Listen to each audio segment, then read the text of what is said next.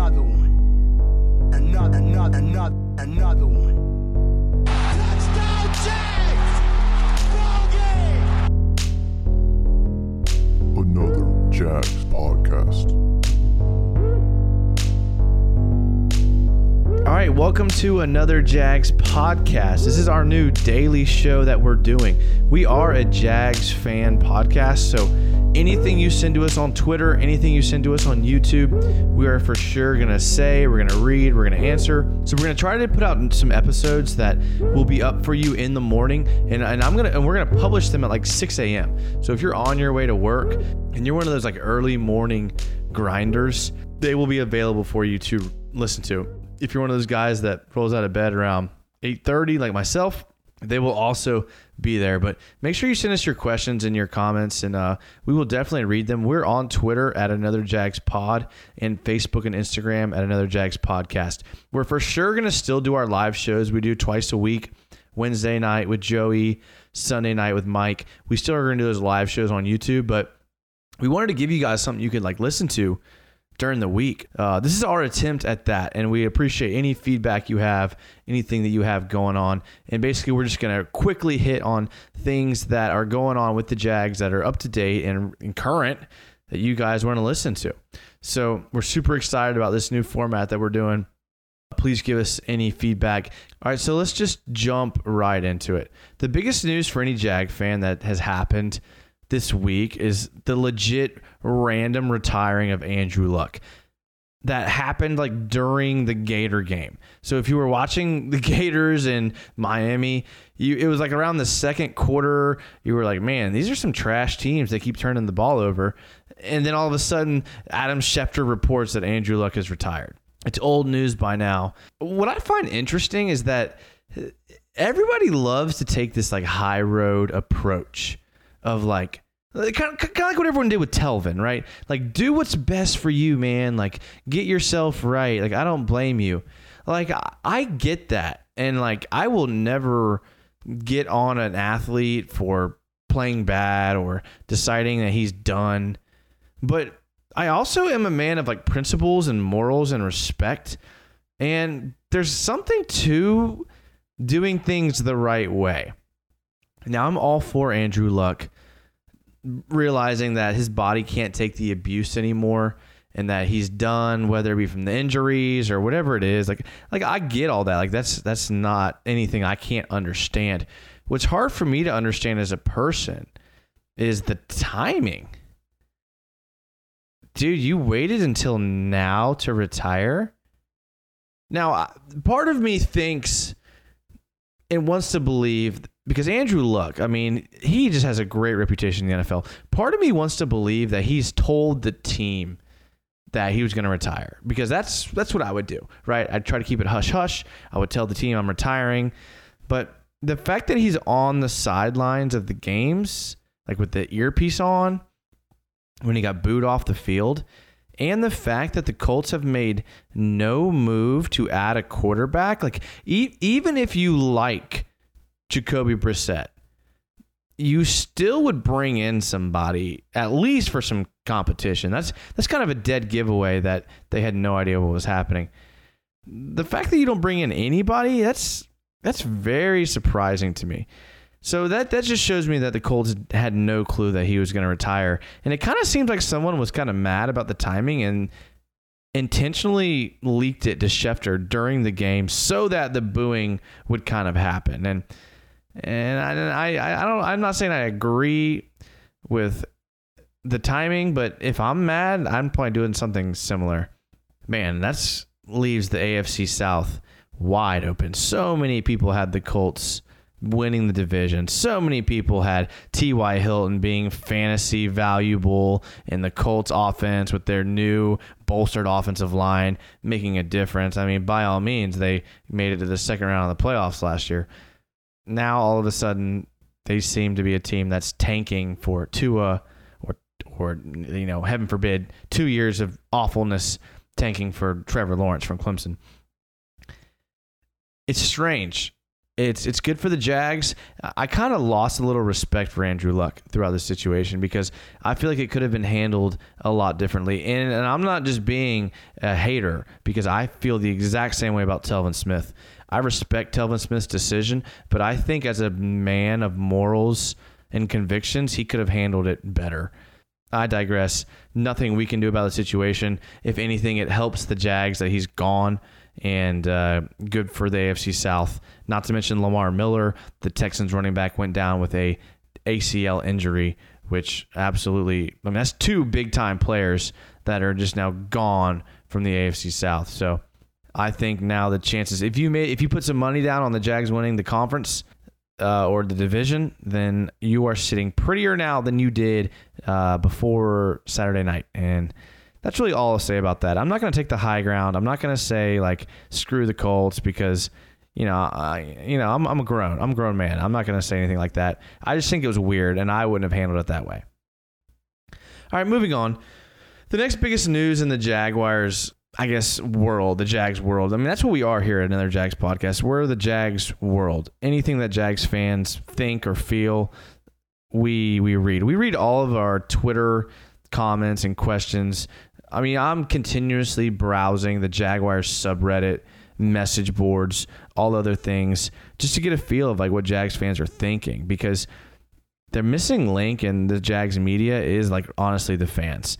And there's like a I'm not gonna get on a soapbox about how bad the Jags media is because I only respect media, but I mean I'm not I'm preaching to the choir here when I talk about what what's out there and and what we are. So again, I, I don't mean to beat a dead horse, but send us your things that you have, and, and we will 100% have your opinion known and out there. The next biggest news Philip Heilman uh, reported that the Jaguars tight end Geoff Swaim is going to return to practice. He returned to practice uh, yesterday, and he said that he could be ready to go for week one against Kansas City. Now, now normally I wouldn't get excited about a player like Geoff Swaim being available week one because he doesn't have an extensive history of being productive for any team he's been with. And he really hasn't even shown his ability to stay healthy. I do think he'll be an integral part of our offense, but I say it with a little bit of hesitation because all throughout the preseason, we saw Jaguars offensive coordinator John DeFilippo run a bunch of two tight end sets. Now, don't get me wrong, like I am a fan of two tight end sets. Tight ends nowadays are a matchup nightmare. They have speed, they have size, they have hands, they have the ability to block. And for a lot of teams, that two tight end set is nasty, like straight nasty. But the Jags, I don't see that. Like I'm a big fan of James O'Shaughnessy, and I think he's improved. We saw in the game against the Eagles, he had that little skinny post that he ran for about 10 yards, and he had made a great catch from Gardner Minshew. I'm excited about O'Shaughnessy this year. I've been big on him for a while. But the tandem of O'Shaughnessy and Swaim on the field at the same time doesn't do much for me. And, and I'll just go ahead and add that a lot of Geoff Swaim's snaps have come from that F back, like the fullback, like lined up in the backfield with his hand in the dirt and the offset I. Like, is that someone you're going to get excited about? Like, I understand on play action he could leak out to the flat. I understand. I understand he can make plays from that position, but is that something that you're really getting excited about? And I think we're kind of grasping. There's a lot. There's a lot to get excited about in this offense, and Geoff Swaim, I just don't feel like is is that like like what I mean is like like I just feel like there's guys that Jags fans are are kind of overhyping, and, and I don't want to sound like a pessimist here, but there's guys that should be hyped up. Josh Allen looked amazing against the Dolphins. There's guys that look really really good, but there I think there's guys that are being overhyped, and I'm not saying that they're bad players, and I'm not saying that they're not good. I'm just saying they're getting overhyped. And I think one of those guys is Geoff Swaim. He just really has never shown me anything that he's going to be productive. I understand he was hurt. He's had injuries that's taken him out, but and then the guy's had a good journeyman career as far as staying in the league as an undrafted player, even though it was all with the Cowboys. But uh, if we're being real with ourselves, is Geoff Swaim really going to tilt the balance? Like in reality, Josh Oliver in two years is going to do more than Geoff Swaim is probably in his whole career here.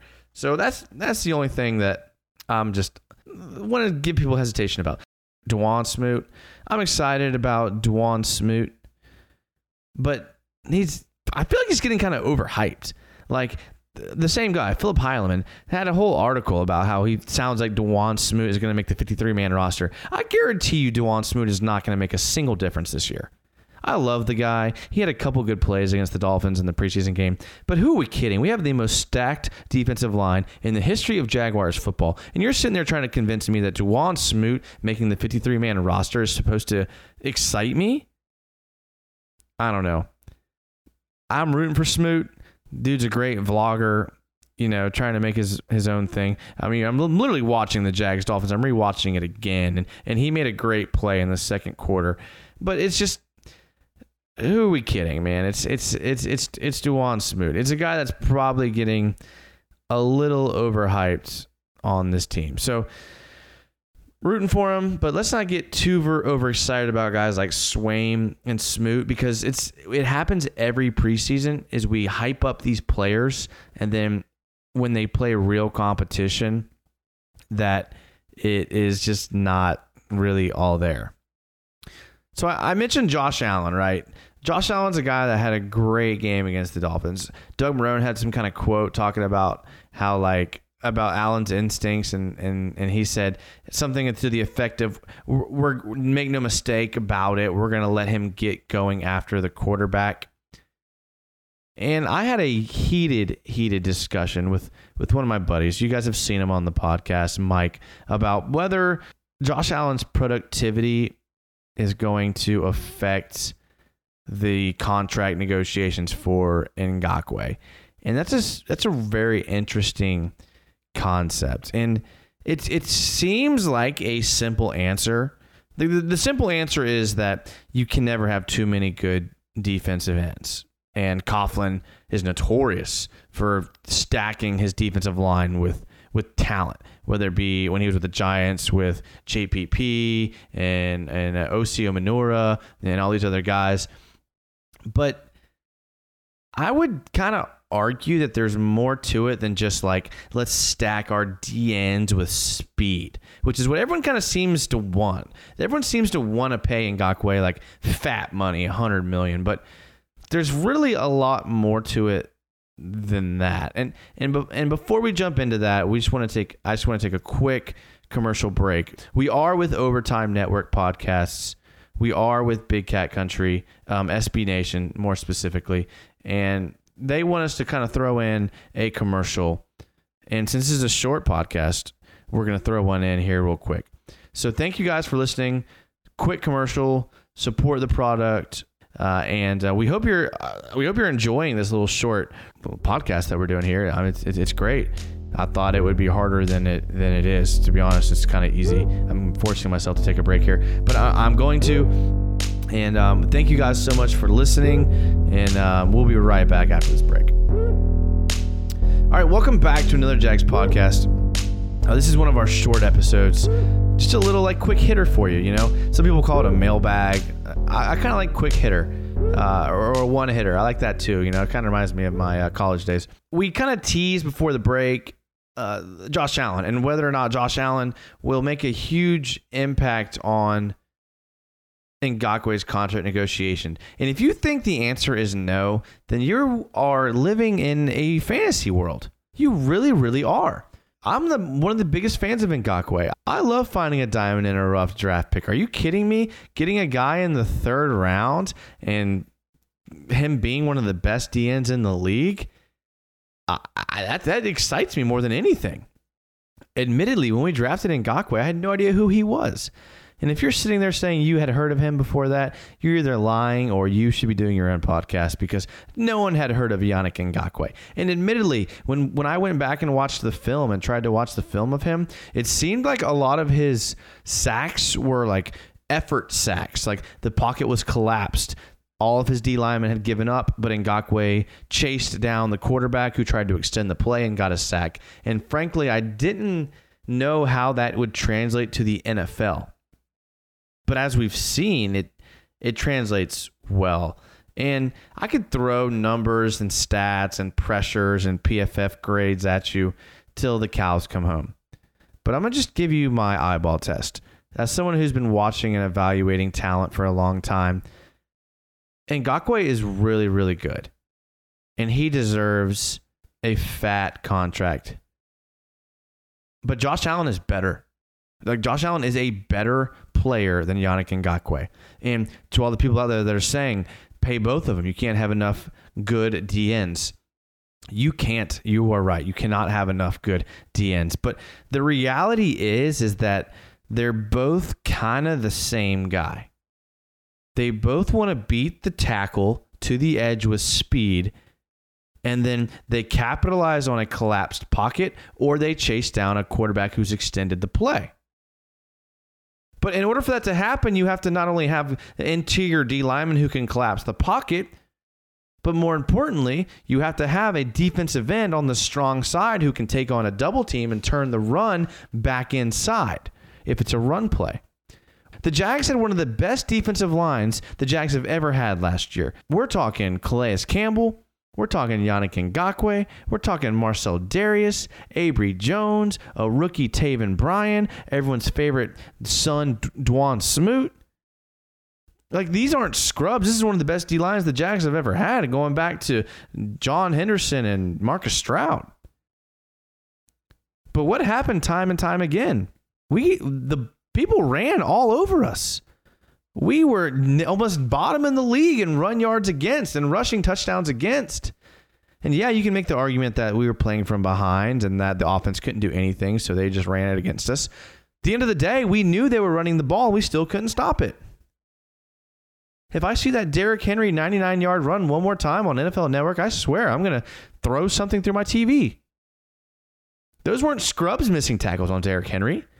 That was AJ Bouye. That was Myles Jack. That was safeties unable to take the proper angle to make a tackle. So until you can show me a D lineman that can play the run on the end, besides Calais Campbell, now, is, could Josh Allen be that guy? Yeah, he's kind of a freak. Yeah, he's 6'5, 275.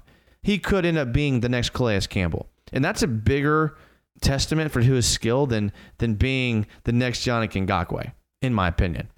At right now, as a someone who reviews film and has watched film for years,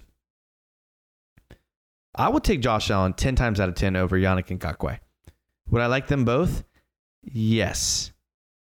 Do I want to pay Ngakoue $100 million? I don't think so. And I don't want to be ostracized for this. I think the deal the Jags offered him at 50 million was fair.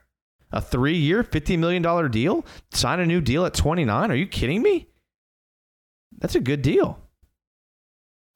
Eh, I've seen a lot. I mean, this goes to Jags Reddit. This goes to Big Cat Country message boards about the Jags having this this hybrid three four defense, right? Of how with the, the ability of Josh Allen to play the stand up edge rusher, that now all of a sudden we can flip between this even man front four three and this odd man front three four.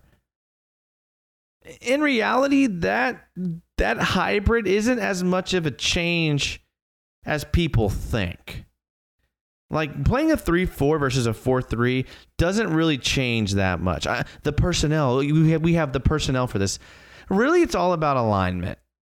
And the fact that a guy is standing up rather than have his hand in the dirt does not change the fact that we're in a 3 4 versus a, a 4 3. And, and, and, and here's, my, here's my proof for that. There was plays where we were in a what what you would call a 4-3, but it looked like a 3-4. Here was your lineup. You had Josh Allen outside of the tackle on the weak side. You had Calais Campbell literally head up on the center. Then you had Taven Bryan on the outside of the strong side tackle. And then you had Ngakoue in a stand up position. Now, at first glance, this looks like a 3 4. But Ngakoue was stand up in the two technique inside the guard. At the snap, there was a stunt. Josh Allen stunts inside and Ngakoue stunts outside. Josh Allen gets pressure on the quarterback. Third and five, underthrown. Now to the, it looks like that was a it was an, an odd man front, but really just an even man front with Ngakoue and stand up. Really, Myles Jack should have had a, a, a interception on that play, but there was an uncalled offensive pass interference, and you saw Myles Jack pop up and ask for the call against the Dolphins people get too caught up on these formations. They get too caught up on on terms and where we're at and and in reality like none of this stuff matters. They're to bring four or five guys at the blitz. Here's what's kind of crazy to think about. On most plays in the first half against the Dolphins, we rushed five guys. You saw Todd Wash kind of get back to that straight man defense that was run in 2017. There was literally five like like it's more of a 5-2 with man. On the first 3 drives of the game, only two plays did they not bring 5 at the snap. Now, if you're a experienced quarterback like Ryan Fitzpatrick is and you see seven guys on the line of scrimmage lined up in man, you know that you need a quick hitter to one of your inside guys.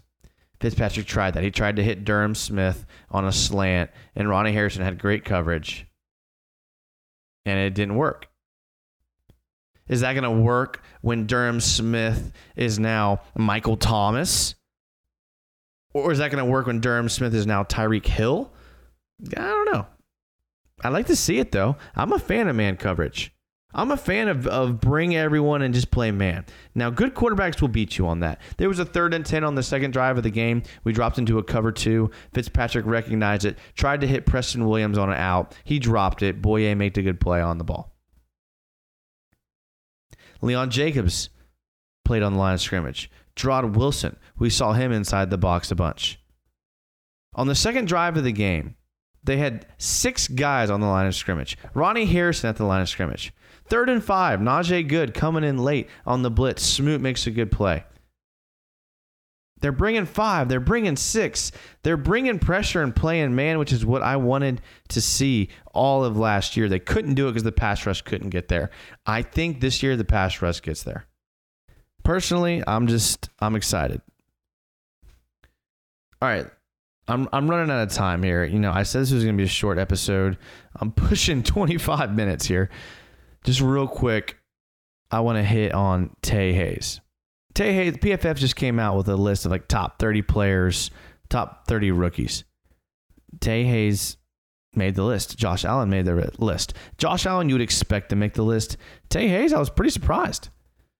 He's had a good game. He's had a dropped interception. He has an interception. He has like two pass breakups. Tae Hayes may be a guy that's played his way onto a team, and if he hasn't played his way onto his team, he has definitely played his way onto either a practice squad spot or to another team's roster. So I want to end this podcast with a hats off to Tae Hayes. Mad respect to you, Tae. I hope I see you in the. I hope I see you play because we've had some good depth at defensive back, but Tae Hayes may take the cake. Hope you make the team, and I hope that the whole secondary shows up the way that you did. I hope you inspire the whole team and all the rookies. All right, that's going to wrap it up for our morning show. I hope you had your cup of coffee and I hope you're ready to go. Have a great day at work. Have a great day today. Hey, man, the Jags are on the road to the playoffs with the AFC South down. With everything going the way that it's going, things are looking good for the Jags. Foles looks good. The O line looks good and healthy. Fournette looks good. The defense is good. Josh Allen looks good. Man, things are looking up as a Jags fans. Thank you for spending your morning with us. Thank you for spending your day with us. Uh, it's been awesome. Make sure to like tweet us your questions and comments. We'll read them, and we'll we'll tell we'll tell the world what you think. We appreciate you listening. Make sure to support our sponsors. Make sure to give us that five star rating on iTunes. Everything to support us. Uh, we love doing this. It's a hobby. We don't do it for the money. We do it because we love the Jags and we love fans of the Jags. We've been here our whole lives. We're never leaving. We're not these. We're not like these guys that that come through town for a year or two and then jump to the next team that offers them money. That's not us. That's not what we do. We are. We we do not take for granted you listening to us. We understand how valuable and important your time is, and the fact that you would spend it with us is just humbling. Thank you so much from another Jags podcast, and we'll see you tomorrow. And as always, go Jags.